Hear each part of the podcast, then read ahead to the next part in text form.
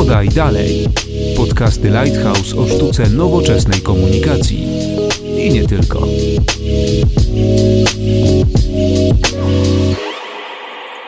Dzień dobry, Konrad Domański. Zapraszam na szósty odcinek podcastu Lighthouse Podaj Dalej. Dzisiaj porozmawiamy o mediach społecznościowych.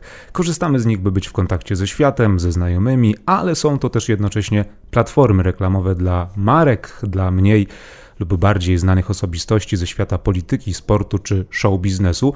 Moimi i waszymi gośćmi będą tym razem Michał Sławiński, związany z branżą od niemal 15 lat, obecnie strateg w BBDO. Dzień dobry. Dzień dobry. Kiedyś nawet założyciel portalu społecznościowego, który był poświęcony warszawskim wydarzeniom kulturalnym. Co na mieście? Tak, zgadza się. To była pierwsza moja działalność w mediach społecznościowych. Portal był poświęcony wydarzeniom kulturalnym i miejscom. Mieliśmy z kolegą wtedy z liceum taki pomysł, żeby założyć stronę, na której będziemy umieszczali informacje o fajnych pubach, klubach, miejsca, gdzie można w kulturalny sposób spędzić czas i całkiem się to nieźle rozkręciło, ale z powodu studiów i różnych perypetii życiowych musieliśmy projekt porzucić. Gościem dzisiejszego podcastu Podaj Dalej jest też Piotr Roszkowski, Digital Manager w Lighthouse. Dzień dobry, cześć. Michał, jesteś twórcą i prowadzącym czwartki social media. O nich, co prawda, będziemy chcieli porozmawiać nieco więcej w dalszej części naszego podcastu, ale chciałbym już teraz do tego nawiązać, bo pierwszy czwartek social media,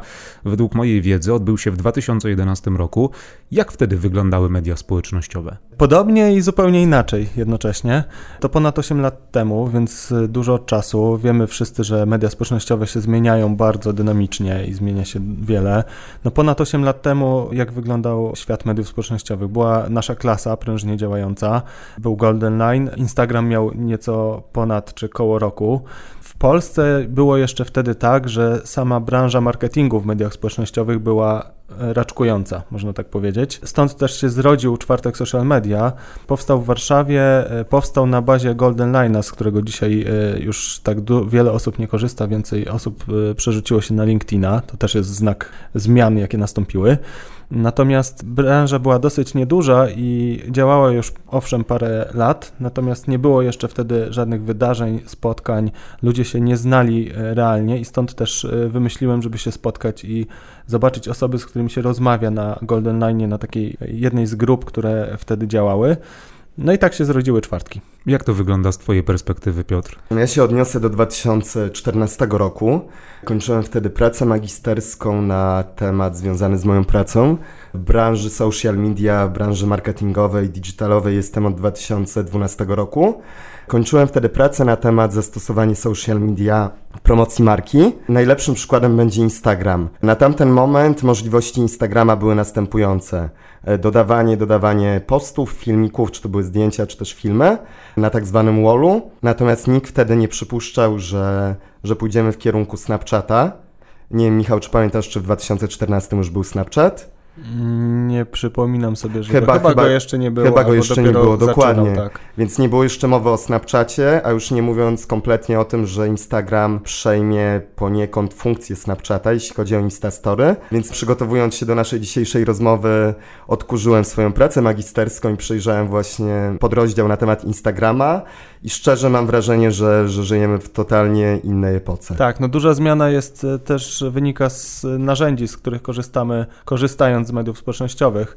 Tych ponad 8 lat temu tak zwany rock mobile jeszcze nie miał miejsca zdecydowanie i korzystaliśmy głównie z komputerów używając mediów społecznościowych. No dzisiaj to jest zdecydowana większość użytkowników korzysta ze smartfona wchodząc na wszystkie portale. Zresztą sam Instagram od początku był aplikacją, co też było dużą barierą jeszcze wtedy dla niego, żeby się przebić z ilością użytkowników. Także zmiana jest olbrzymia. Co Was najbardziej zaskoczyło w ewolucji mediów społecznościowych od tego czasu, czyli od, od no powiedzmy, że powstania czwartkowych spotkań? Mnie osobiście najbardziej zaskoczyło chyba to, że zmieniło się, zmieniło się podejście użytkowników w dużej mierze do mediów społecznościowych i że sami trochę mniej korzystają społecznościowo niż wtedy. To znaczy wtedy mam wrażenie, że większy był entuzjazm ludzi generalnie do tego, że mamy takie narzędzie, które nas łączy na tak szeroką skalę i przez to mm, ludzie chętniej się łączyli, poznawali, była większa chęć i większa otwartość. Dzisiaj użytkownik jest bardziej nastawiony na nie, moim zdaniem, a już zdecydowanie do marek i ich działań, jakby się opatrzył ze światem marketingu w, w mediach społecznościowych, więc trzeba go przekonywać różnymi działaniami do tego, żeby, żeby w ogóle wszedł w interakcję. Wtedy to było dużo łatwiejsze. Robienie konkursów, postów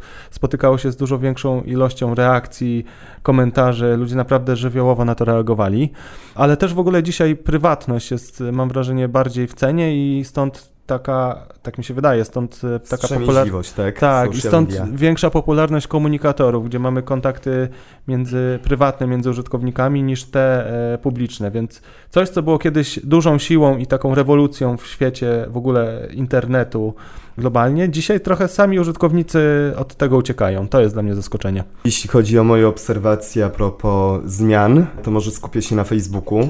Właśnie zgadzam się w pełni z tym, co powiedział Michał, czyli jakieś, ja z tego co pamiętam, konto prywatne założyłem w 2009 gdzie wtedy jak ktoś coś ode mnie chciał, to nie było w ogóle czatu, już nie mówiąc o Messengerze. Jak teraz sobie wracam czasami do opcji wspomnienia na Facebooku, to widzę od moich znajomych z 2010 roku, kiedy jeszcze nie było komunikatora na Facebooku, wiadomości typu posty w zasadzie, nie wiadomości. Hej Piotrek, widzimy się dzisiaj o 18 to no, powoduje wielki uśmiech i wydaje się, wydaje się nie do wyobrażenia dzisiaj, tak? Ja myślę, że kilka lat temu, nawet w tym 2014 roku, bo się do niego teraz odnoszę cały czas, ponieważ wtedy jeszcze ja uważam, że to była era w cudzysłowie starych social media, jeszcze nie było tych nowości, nowych możliwości, no ale już, ale już były te wszystkie social media główne, tak? Typu Facebook oczywiście, Instagram, LinkedIn, YouTube, czy też Google+, który, który z roku na rok podupadał. E, natomiast wtedy ja bym to ocenił, mówię, mówię teraz bardzo szacunkowo, nie na podstawie żadnych badań, na podstawie bardziej swojej percepcji, że wtedy 80% kontentu na wallu, na moim profilu, to były zdjęcia, e, posty znajomych. E, może 20% to były treści umieszczane przez brandy, które, które lajkowałem. Wtedy praktycznie raz na ruski rok pojawiał się jakiś sponsorowany post, który zdecydowanie bardziej się wybijał.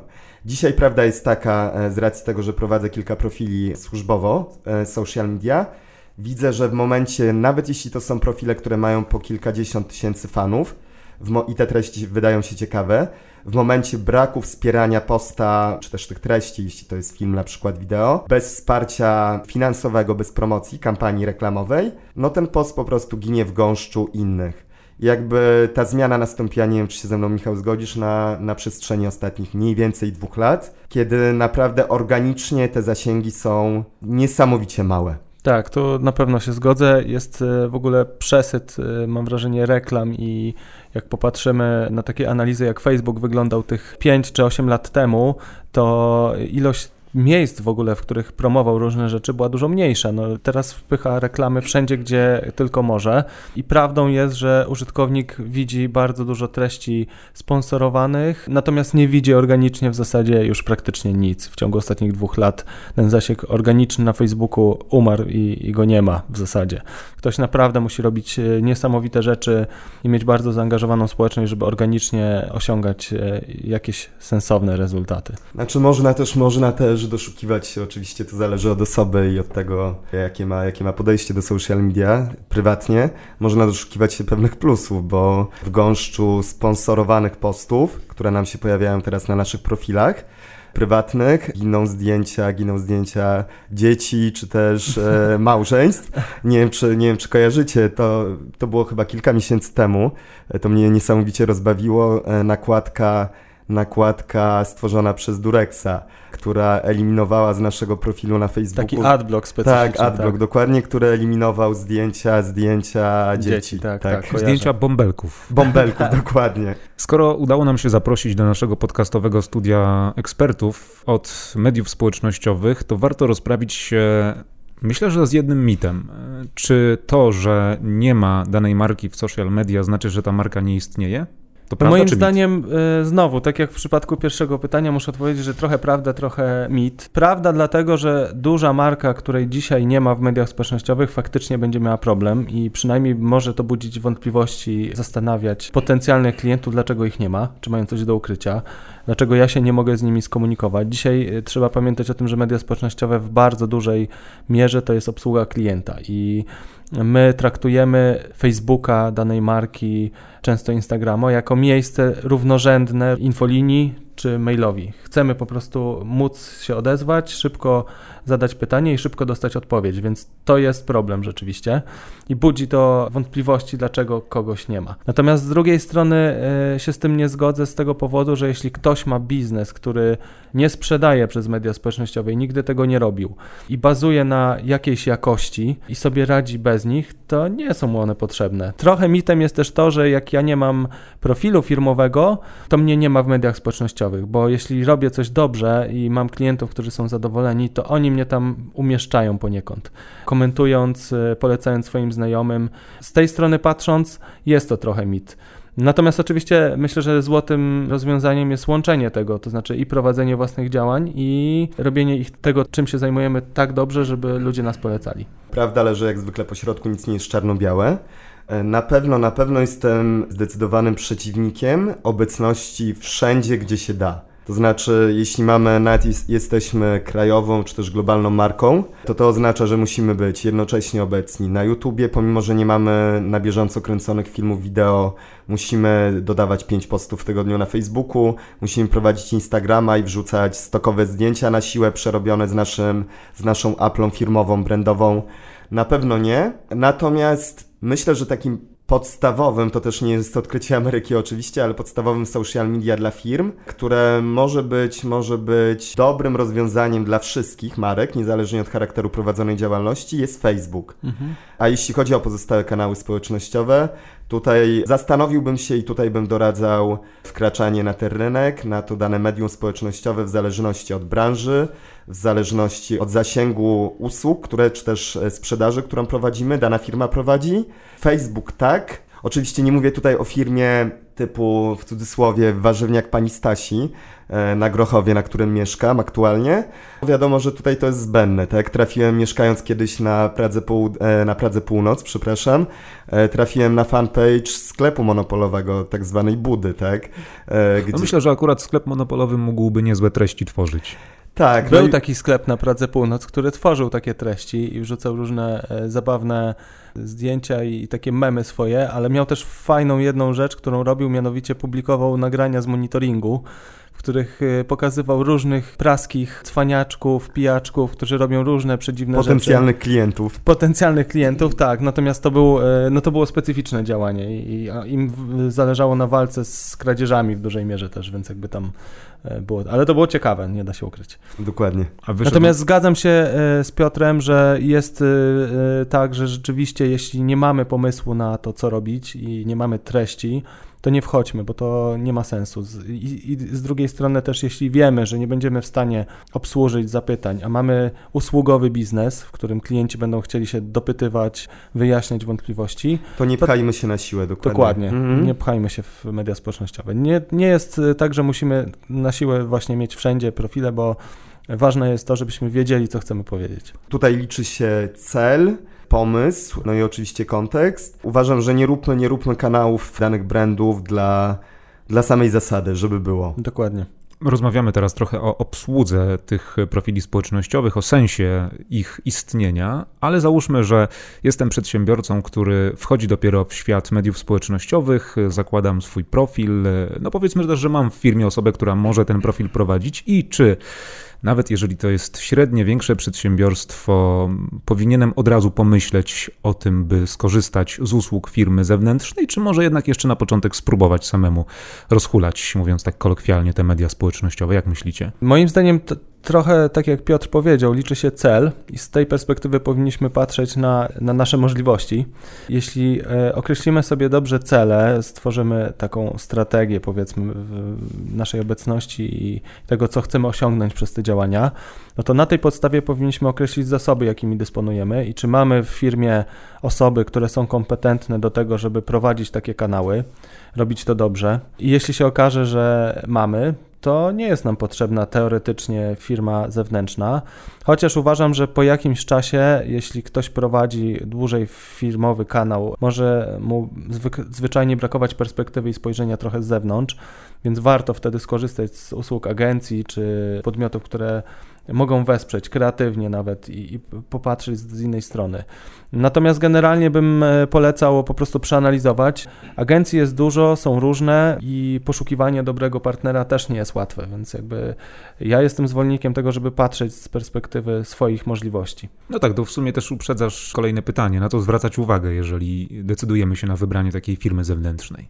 No, moim zdaniem, jak ja bym miał wybierać dla swojego potencjalnego biznesu agencję, która miałaby mi prowadzić kanały, to na pewno zwracałbym uwagę po pierwsze na doświadczenia, generalnie na filozofię działania, na podejście. Czy patrzy taka agencja na media społecznościowe w konkretny sposób, z perspektywy właśnie celów, czy patrzy bardziej z perspektywy, y, mówiąc kolokwialnie, fajerwerków i tego, żeby zdobywać puste lajki, które później niekoniecznie się muszą na coś przekładać. Ale druga ważna kwestia jest taka bardziej miękka, zrozumienie nas jako firmy. Czy jest chemia między nami czy jest tak, że rzeczywiście mamy e, poczucie, że będziemy mieli partnera po drugiej stronie, który rozumie nasz biznes i swoją e, kreatywnością, znajomością tych narzędzi będzie w stanie nas wesprzeć w realizacji tych celów. Jeśli tak, no to jak najbardziej taka współpraca ma sens, czyli agencja poniekąd musi wyczuwać, co mm, robi klient, rozumieć e, podstawy tego biznesu i móc nam zaoferować coś, czym my nie dysponujemy, czyli właśnie być może czasem na to, żeby być kreatywnymi. Ja się tutaj w pełni zgodzę z Michałem a propos, a propos tej tak zwanej chemii pomiędzy klientem a przedstawicielami agencji. Poza twardymi, w cudzysłowie twardymi umiejętnościami typu znajomość obecnych trendów, ustawień kampanii reklamowych na zasięgi, zaangażowanie, etc. Moim zdaniem to wynika z, z mojego doświadczenia kilkuletniego. Niesamowicie ważna jest jednak chemia z klientem. To w zasadzie widać już na początku, tak? Czy się docieramy, czy nie docieramy. Oczywiście można, można te relacje budować w trakcie, natomiast jeśli, jeśli nie ma jakiejś otwartości z jednej i drugiej strony, to ta współpraca dobrze nie rokuje. Oczywiście tutaj tak pół serio, pół żartem powinienem powiedzieć jako, jako przedstawiciel agencji pracujący e, w obszarze digitalu, powinienem powiedzieć, że tak, że otwierając pierwszego dnia kiosk ruchu, powinniśmy od razu się udać do nas, tak? No ale obiektywnie na to patrząc, myślę, że tak, że na początku, jeśli jakiś mały biznes się rozwija, można, można próbować pierwsze kroki podejmować samemu. Typu otwiera się mała knajpka z pięcioma stolikami, róbmy zdjęcia, wrzucajmy, otwórzmy sobie sami, jako właściciel tej firmy, jeśli mamy na to czas, otwórzmy sobie profil na Instagramie i na Facebooku, przykładowo, i wrzucajmy po prostu zdjęcia, informacje o ofertach lunchowych. Tutaj nawet na początku nie musimy, nie musimy jakoś wielce angażować w kampanię reklamową. E, natomiast myślę, że w momencie, nie wiem czy tutaj mogę rzucać nazwami, ale to, to jakby przypadkowo, tak? W momencie, kiedy to jest nie faworyzując e, żadnej wegańskiej knajpy, skoro mówimy już o Tel Awiwie, szczerze mówiąc nie wiem, czy oni korzystają z agencji, być może, nie mam tej wiedzy. Natomiast jeśli to jest Tel Awiw, który ma trzy bądź cztery lokale w Warszawie, i są już taką dosyć rozpoznawalną marką. Myślę, że już rzucanie przez właściciela czy kelnerkę zdjęć potraw to już nie jest jednak ten etap, czy chociażby ustawianie reklam.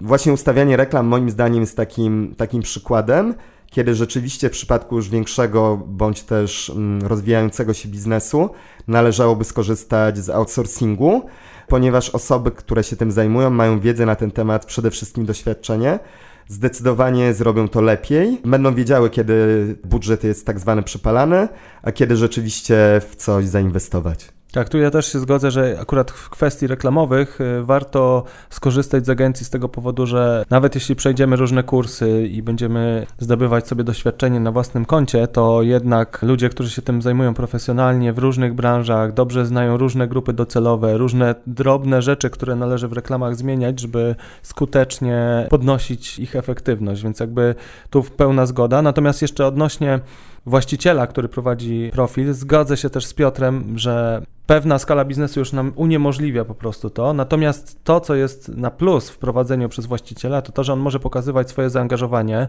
oddanie klientom, może pokazywać e, taką duszę i coś, co ciężko inaczej przedstawić e, w mediach społecznościowych.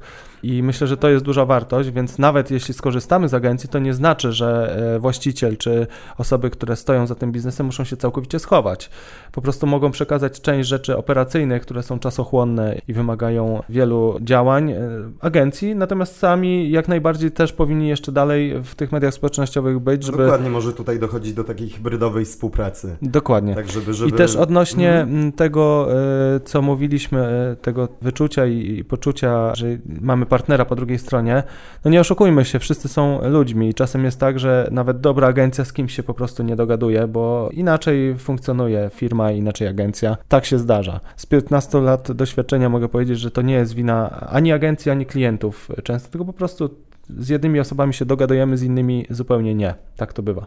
Czy warto być wszędzie tam, gdzie konkurencja w mediach społecznościowych? Nie, moim zdaniem warto być tam, gdzie z perspektywy celów, które sobie postawiliśmy, nam się opłaca być i, i gdzie widzimy, że możemy, mamy potencjał do tego, żeby się komunikować, docierać do klientów. Warto na pewno, moim zdaniem, patrzeć na konkurencję i obserwować ich sukcesy i też porażki.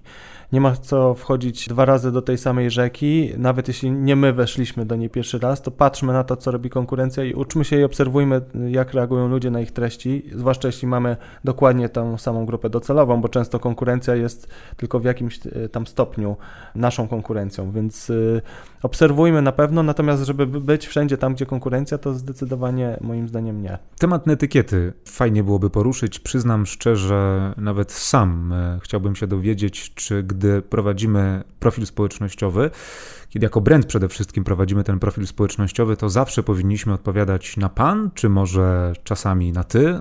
Jakoś to łączyć? Moje zdanie jest takie, jak to zwykle w życiu bywa, wszystko zależy. I tutaj należy co jest takim bodźcem, e, który decyduje o tym, czy odpisujemy na pan, czy na ty. Myślę, że tutaj dużą rolę pełni w moim przypadku doświadczenie, ponieważ zdarza mi się, odpisując na wiadomości prywatne na fanpage'u klienta, że jednej osobie odpiszę na ty, drugiej osobie odpiszę na pan. Mówię tutaj przede wszystkim o wiadomościach prywatnych, które nie są widoczne publicznie. Od czego to zależy? Jeśli ktoś do mnie pisze z prośbą o wyjaśnienie problemu, widzę po profilu Oczywiście nawet nie wchodząc po zdjęciu profilowym, że jest to osoba dorosła, odpisuję dzień dobry, prosimy pana o cierpliwość, wyjaśniamy sprawę. Natomiast jeśli dostaję wiadomość na jakimś innym fanpage'u, e, czy też na fanpage'ach, które kiedyś prowadziłem, gdzie grupą docelową były, właśnie to jest, to jest właśnie moim zdaniem głównym e, wyznacznikiem, grupa docelowa. Jeśli grupą docelową były dzieciaki, czyli 13-18 lat, to był jeden z fanpage'y żelkowych, to nie odpisywałem, e, szanowny panie Marcinie, tylko odpisywałem, jak ktoś do mnie pisze, pisał siema, siema hejka, co robicie, to odpisywałem siemka Marcin, jest super. Nawet mi się zdarzyło to oczywiście po ustaleniach z klientem, po zaakceptowaniu Q&A'ów. Zdarzało się, że niektórym odpisywaliśmy jest zarąbiście. I taka była jakby taka była forma prowadzenia tego fanpage'a, jeśli chodzi o komunikację i moderację. Natomiast w momencie, kiedy nie wiemy, jak odpisać, mamy wątpliwości, Oczywiście też mi się zdarzają, pomimo kilkuletniego doświadczenia w tej branży, takie sytuacje. Bezpiecznie jest odpisać moim zdaniem na pan, pani. Ponieważ zwłaszcza jeśli ktoś ma, tak w cudzysłowie mówiąc kolokwialnie, jakiś problem. Bo wtedy odpisanie komuś na ty, nie daj Boże jakiejś osobie, która, która jest klientem awanturującym się, no to, to może być już przysłowiowy gwóźdź do trumny, taka wisienka na torcie. Że poza samym problemem jeszcze będziemy mieli kolejny problem związany z komunikacją, od kiedy jesteśmy na ty. Tak, ja bym od siebie jeszcze dorzucił, że mm, też ustalmy sobie jakiś charakter e, nas samych, to znaczy marki, jak, jak mówimy. Bo może być tak, że firma, która produkuje słodycze, będzie bardzo poważna i dystyngowana, patrzyła, będzie budowała swój wizerunek elegancko i będzie miała taki styl, że będzie odpisywała nawet 14-latkowi, szanowny panie, jeśli Dokładnie. wejdzie w taką mhm. rolę. A może być tak, że bank, który jest instytucją bardzo poważną, e, akurat e, ma kampanię do młodszej grupy i komunikuje się językiem młodzieżowym, chociaż tu akurat trzeba uważać, żeby nie przesadzić, bo młodzież wyczuwa bardzo takie tak, sztuczne formy. Dokładnie. Tak. Więc ja myślę, że musimy sobie e, sami odpowiedzieć, jacy jesteśmy i w miarę konsekwentnie się komunikować. Natomiast tak jak Piotr powiedział, w sytuacjach, kiedy klient się awanturuje, rzeczywiście jest tak, że lepiej jest z szacunkiem podchodzić nawet do młodszych osób, bo wtedy one się no, czują taką władczość nad nami trochę. E, my im trochę ustępujemy, ich emocje opadają i nawet awanturującego się klienta da się zamienić na naszego przyjaciela w ten sposób, jak się z szacunkiem do niego odniesiemy. Skoro już mówimy o awanturach e, w social media, wiadomo, że media społecznościowe to masa zalet dla marek, dla osób znanych i mniej znanych, ale też e, media społecznościowe mogą wywołać naprawdę spore kryzysy. Czy są jakieś takie charakterystyczne kryzysy, które szczególnie zapadły w Waszej pamięci? E, może ja zacznę od, przypuszczam, nikomu nieznanego poza mną, e, osobą, które czytały moją pracę magisterską, moją panią promotor, przypadku. Zacznę od takiego mikroprzypadku. To był post z 2014 roku, kiedy kończyłem pracę magisterską. To była knajpa na, nie będę może już teraz, ona bodajże nie istnieje, ale to była knajpa na Ursynowie, nie będę jej robił reklamy, skoro nie istnieje już, tym bardziej, gdzie jeden z niezadowolonych klientów umieścił komentarz bądź posta, w każdym razie umieścił opinię na ich fanpage'u, że jedzenie do niego dojechało z tej knajpy zimne. To jest bardzo istotna informacja, to był luty 2014 roku, było na dworze bardzo zimno. No i knajpa odpisała, i to nie było w wiadomości prywatnej, tylko w komentarzu. Panie Marcinie, więc z jednej strony podeszli w cudzysłowie z szacunkiem, tak jak rozmawialiśmy o etykiecie, ale dalsza część już z tym szacunkiem nie miała nic wspólnego, ani ze zdrowym rozsądkiem, ponieważ odpisali, parafrazując, Panie Marcinie, co mamy zrobić? Jest luty, musi być zimno, jest zimno na dworze, jedzenie jest zimne. Powinni wkleić mema. Dokładnie. Z pewnego znanego polskiego filmu. Tak cytat. jest. W każdym razie, w każdym razie z tego się rozpętała mikroburza i oni utrzymywali cały czas swoje racje. Napisali, że oni mają bardzo wielu życzliwych klientów i nie chcą takiego buraka i hama widywać u siebie. Do widzenia. E, a jeśli chodzi o takie większe, to może podam jeden przykład, znany też, przypuszczam, wielu osobom spoza branży social media. Nie wiem, czy Michał pamiętasz, kiedy była mm, ta sytuacja z Żytnią? To było o, to z 2-3 lata, lata, temu, tak, tak, tak, tak, Chyba, to był chyba 2016 albo 17, chyba już tak, dokładnie no. nie pamiętam. W każdym razie chodziło o umieszczenie posta, jak Cats Vegas, to tylko z żytnią ekstra. I na tym zdjęciu, na tej grafice widniały osoby niosące rannego, po tym jak w 1982 roku w Lublinie został spałowany, brzydko mówiąc, przez ZOMO. I tutaj wchodzą w grę dwa aspekty a propos wywołania kryzysu, bo marka, de facto agencja, no ale marka odpowiada tak, za te posty, jakby wizerunkowo twarzą i to marka e, ponosi, ponosi odpowiedzialność, przynajmniej przed osobami, które, które ją o to oskarżają. No tutaj doszło do naruszenia dwóch kwestii, jednej etycznej, drugiej prawnej. Po pierwsze to zdjęcie było skradzione, agencja, która to opublikowała nie wykupiła do nich praw autorskich. To jakby jest kwestia właśnie praw autorskich. E, natomiast druga, drugi aspekt to, to kwestia etyczna, że autor czy też osoba mająca pomysł na tego posta nie miała wiedzy, nie znała kontekstu, no i tutaj no, sama siebie pogrążyła. Co ciekawe, sprawa skończyła się e, śledztwem prokuratury. Została ona polubownie umorzona ze względu na dogadanie się, nie powiem teraz, nie chcę zmyślać, czy to było dogadanie się z agencją, czy to było dogadanie się z marką Żyt, Żytniej Ekstra, z firmą, która to produkuje. Natomiast zostało wpłacone 15 tysięcy złotych na poczet osoby, która widniała na tym zdjęciu, na tym memie, która się poczuła urażona. Kojarzysz jakieś inne kryzysy? Tak, ci... znaczy te, mhm. ten kryzys, który, o którym ty powiedziałeś e, jako ostatnim, to ja kojarzę jak najbardziej. Rzeczywiście to był y, duże duży błąd i to na wielu poziomach. Natomiast e, inny kryzys, o którym ja bym chciał powiedzieć, bo często się mówi o kryzysach jako czymś złym. Kryzysy to też często szansa do komunikacji, bo w dzisiejszych czasach fakt, że ktoś się nami interesuje w świecie, gdzie jest taki klater reklamowy i ciężko jest w ogóle być zauważonym, to już jest duża e, okazja dla wielu marek. I przykład takiego kryzysu, który został w sumie pozytywnie zamieniony w coś, co było w rezultacie budowaniem pozytywnym marki, w oparciu o, o, wartości marki jest kryzys, który miała jedna z dużych sieci kawiarni, no mogę powiedzieć w sumie Green Cafe Nero, gdzie w zeszłym roku, bo, bądź dwa lata temu była taka sytuacja, że kilku klientów w kilku kawiarniach zjadło jedno z ciastek czy z produktów spożywczych, które tam były. Coś z nimi rzeczywiście było nie tak i, i miały tam problemy żołądkowe. Pojawiły się posty, które o tym mówiły. Te posty od razu były e, mocno zauważalne. Dużo ludzi je skomentowało, że też miało tego typu problemy, więc spory dla branży, dla firmy działającej w branży gastronomicznej ol, olbrzymi jakby problem, kiedy się okazuje, że ich produkty nie są jakościowe i powodują tego typu sytuacje. Natomiast e, świetnie sobie z tym poradzili. Zrobili w sumie prostą rzecz, ale bardzo e, umiejętnie i w fajny sposób.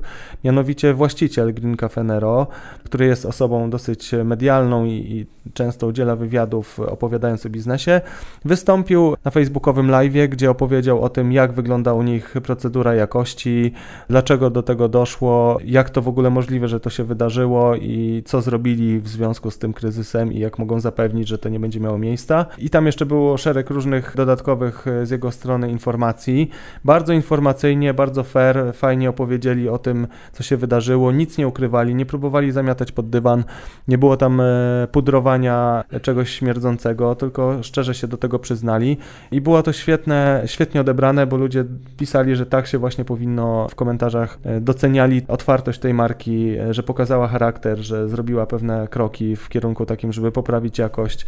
Więc jakby pokazuje to, że kryzysy dzisiaj to też może być szansa dla marki, o ile, no tak jak Piotr przed chwilą opowiedziałeś, ktoś nie robi aż takich karygodnych Dokładnie, błędów. no są, są pewne granice, tak, tak. których przekroczyć Natomiast nie, nawet nie należy. kryzys, który był dosyć znany też dwa bodajże lata temu, Tigera, w związku z postem dotyczącym 1 sierpnia, gdzie się pojawił niefortunny post z grafiką, z nieładnym gestem w kontekście trochę powstania warszawskiego. Ja z tego, co dotarłem do różnych informacji, wiem, że nie przełożyło się to suma summarum negatywnie na ich sprzedaż, mimo że marka musiała zniknąć na jakiś czas z mediów społecznościowych i to zrobiła i też wpłaciła sporą kwotę na rzecz e, różnych organizacji działających dla kombatantów i, i, i powstańców.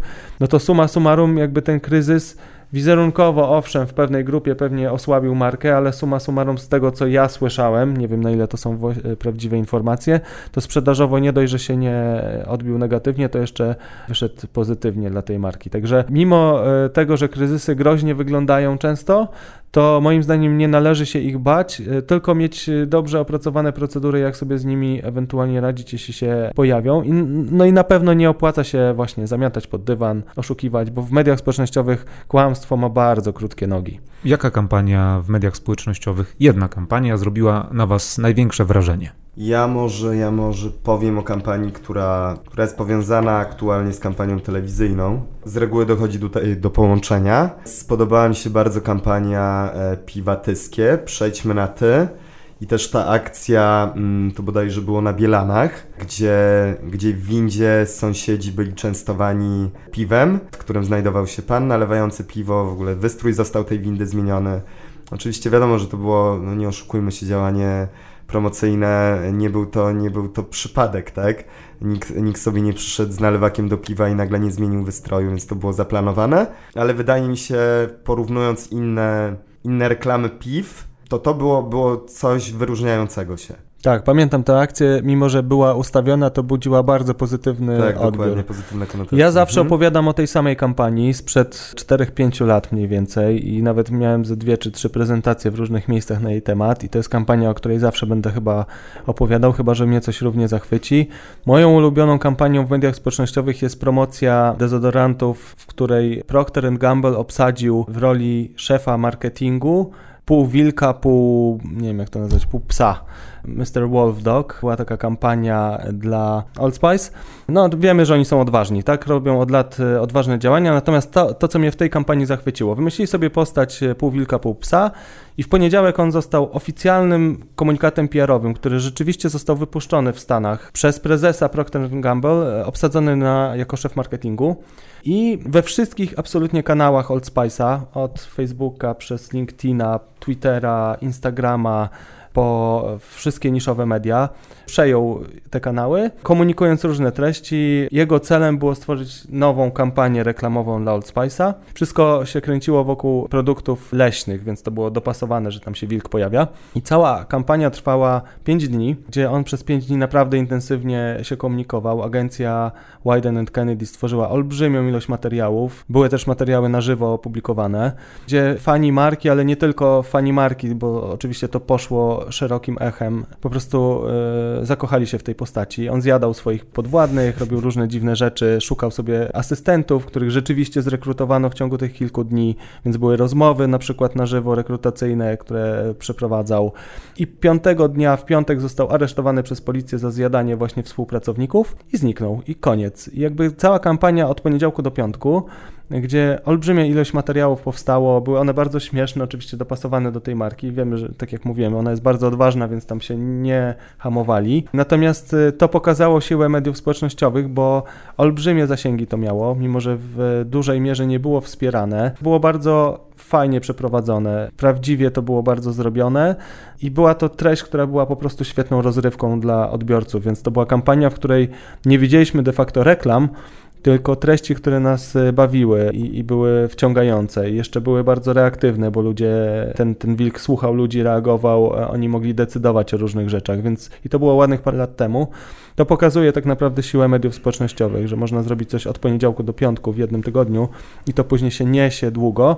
Później były po tej kampanii bardzo duży ruch w ogóle powstał, który chciał, żeby ten bohater wrócił i myślałem, że tak będzie, ale się okazało, że nie wrócił do dziś, więc... No ale myślę, nigdy nic nie wiadomo, tak? Nigdy nic nie wiadomo, natomiast e, no, ta kampania była naprawdę zachwycająca. Jak ktoś chce znaleźć materiały, to polecam poszukać, bo jeszcze są chyba nawet profile Mr. Wolf Dog i Old Spice. Z ciekawą kampanią wystartowali jakiś czas temu też w Stanach Zjednoczonych. Zaangażowali tam Arnolda Schwarzeneggera.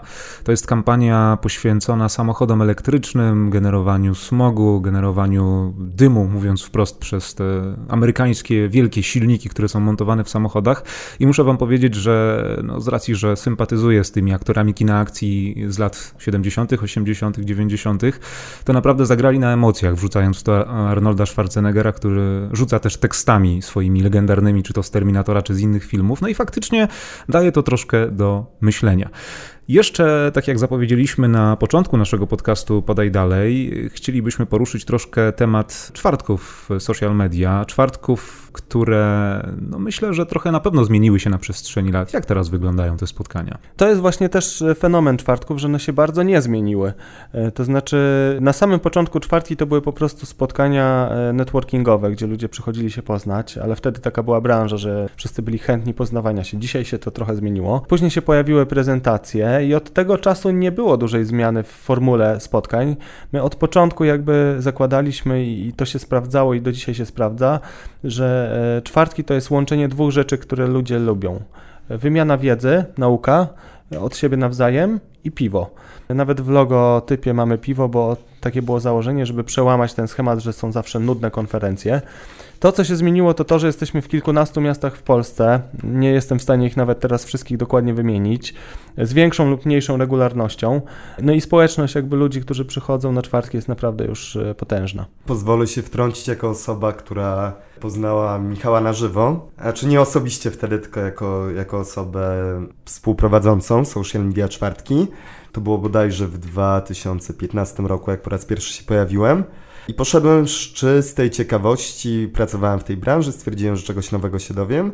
I rzeczywiście, tak jak Michał powiedział, są tutaj dwa aspekty, które idealnie ze sobą współpracują, kooperują, czyli możliwość po pracy po godzinie 17 zrelaksowania się przy piwie ze znajomymi, a jednocześnie możliwość dowiedzenia się czegoś, jeśli jakiejś wiedzy nie mamy w danym aspekcie, albo dopowiedzenia czegoś od siebie, bo mm, social media czwartki to nie tylko, to nie tylko prezentacja przez gości danych materiałów, danych, danych treści, ale to również pytania do publiczności i jakieś takie pole do ciekawej, otwartej dyskusji. Tak, właśnie to było też e, coś, co od początku na czwartkach e, cieszyło się dużą popularnością, że nie ma tej bariery między e, osobą występującą a publiką. Ja wręcz miałem takie przypadki, kiedy zapraszałem kogoś do wystąpienia, że ktoś się bał, mówiąc, że zostanie, no może nie zlinczowany, ale żeby zjedzony, pytania... tak, tak zjedzone. Pytania są często bardzo wprost, bardzo dosadne, coś, co na dużych konferencjach często nie ma miejsca. Często pojawiają się znajome twarze, czy raczej nowicjusze witają na tych yy, spotkaniach? To mnie najbardziej fascynuje, bo jest y, bardzo dużo na każdym czwartku nowych osób tak jakby często to jest związane z tym, że tematy się zmieniają i te media społecznościowe są szerokie, więc jakby e, jeśli ktoś mówi o influencerach, to przychodzą trochę inni ludzie niż e, jak się pojawia gość, który opowiada na przykład o LinkedInie. Natomiast jest oczywiście dużo osób, które przychodzą stale, one się zmieniają, bo też nie oszukujmy się, branża mediów społecznościowych sprzyja ludziom młodym i często jest tak, że jak ktoś już zdobędzie trochę doświadczenia, to przeskakuje do reklamy szerszej, więc ta taka stara gwardia jak, jak na nią mówimy wśród organizatorów, też się często wymienia, ale są osoby, które, no w Warszawie mam kilka osób, które przychodzą regularnie od samego początku, od ponad 8 lat, dalej są w mediach społecznościowych, chociaż zmieniły pięć razy swoją pracę, więc jakby jest ten miks. Są i nowe osoby, i takie, które, które są od dawna. Był to szósty odcinek podcastu Lighthouse Podaj Dalej, dzięki któremu mamy nadzieję mieliście okazję dowiedzieć się trochę więcej na temat ewolucji mediów społecznościowych na przestrzeni ostatnich lat. Moimi i waszymi gośćmi byli Michał Sławiński z BBDO. Dziękuję bardzo. Oraz Piotr Roszkowski z Lighthouse. Dzięki piękne. Konrad Domański, dzięki, że byliście z nami. Do usłyszenia w kolejnym odcinku podcastu Podaj Dalej. Spodobał Ci się nasz podcast? Podaj dalej i śledź naszą stronę oraz kanały społecznościowe.